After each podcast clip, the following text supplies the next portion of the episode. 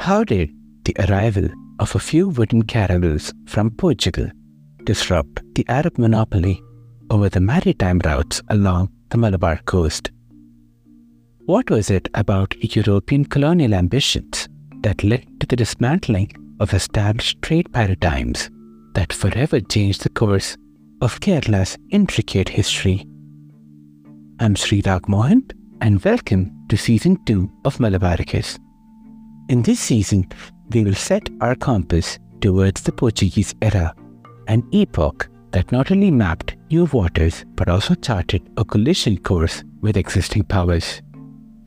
We'll explore how Vasco da Gama's historic landing in Kozhikode became the first ripple in a wave of European colonialism that eventually swept across the globe.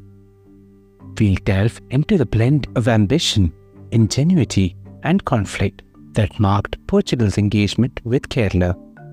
From the race to monopolize spice routes to the controversial spread of the Portuguese version of Christianity, we'll unravel the multidimensional legacy the Portuguese left on the Malabar coast. A legacy still visible in Kerala's architecture, cuisine, and even in the names carried by its people. Get ready for a voyage through the annals of Kerala's history this time focusing on the indelible Portuguese imprint.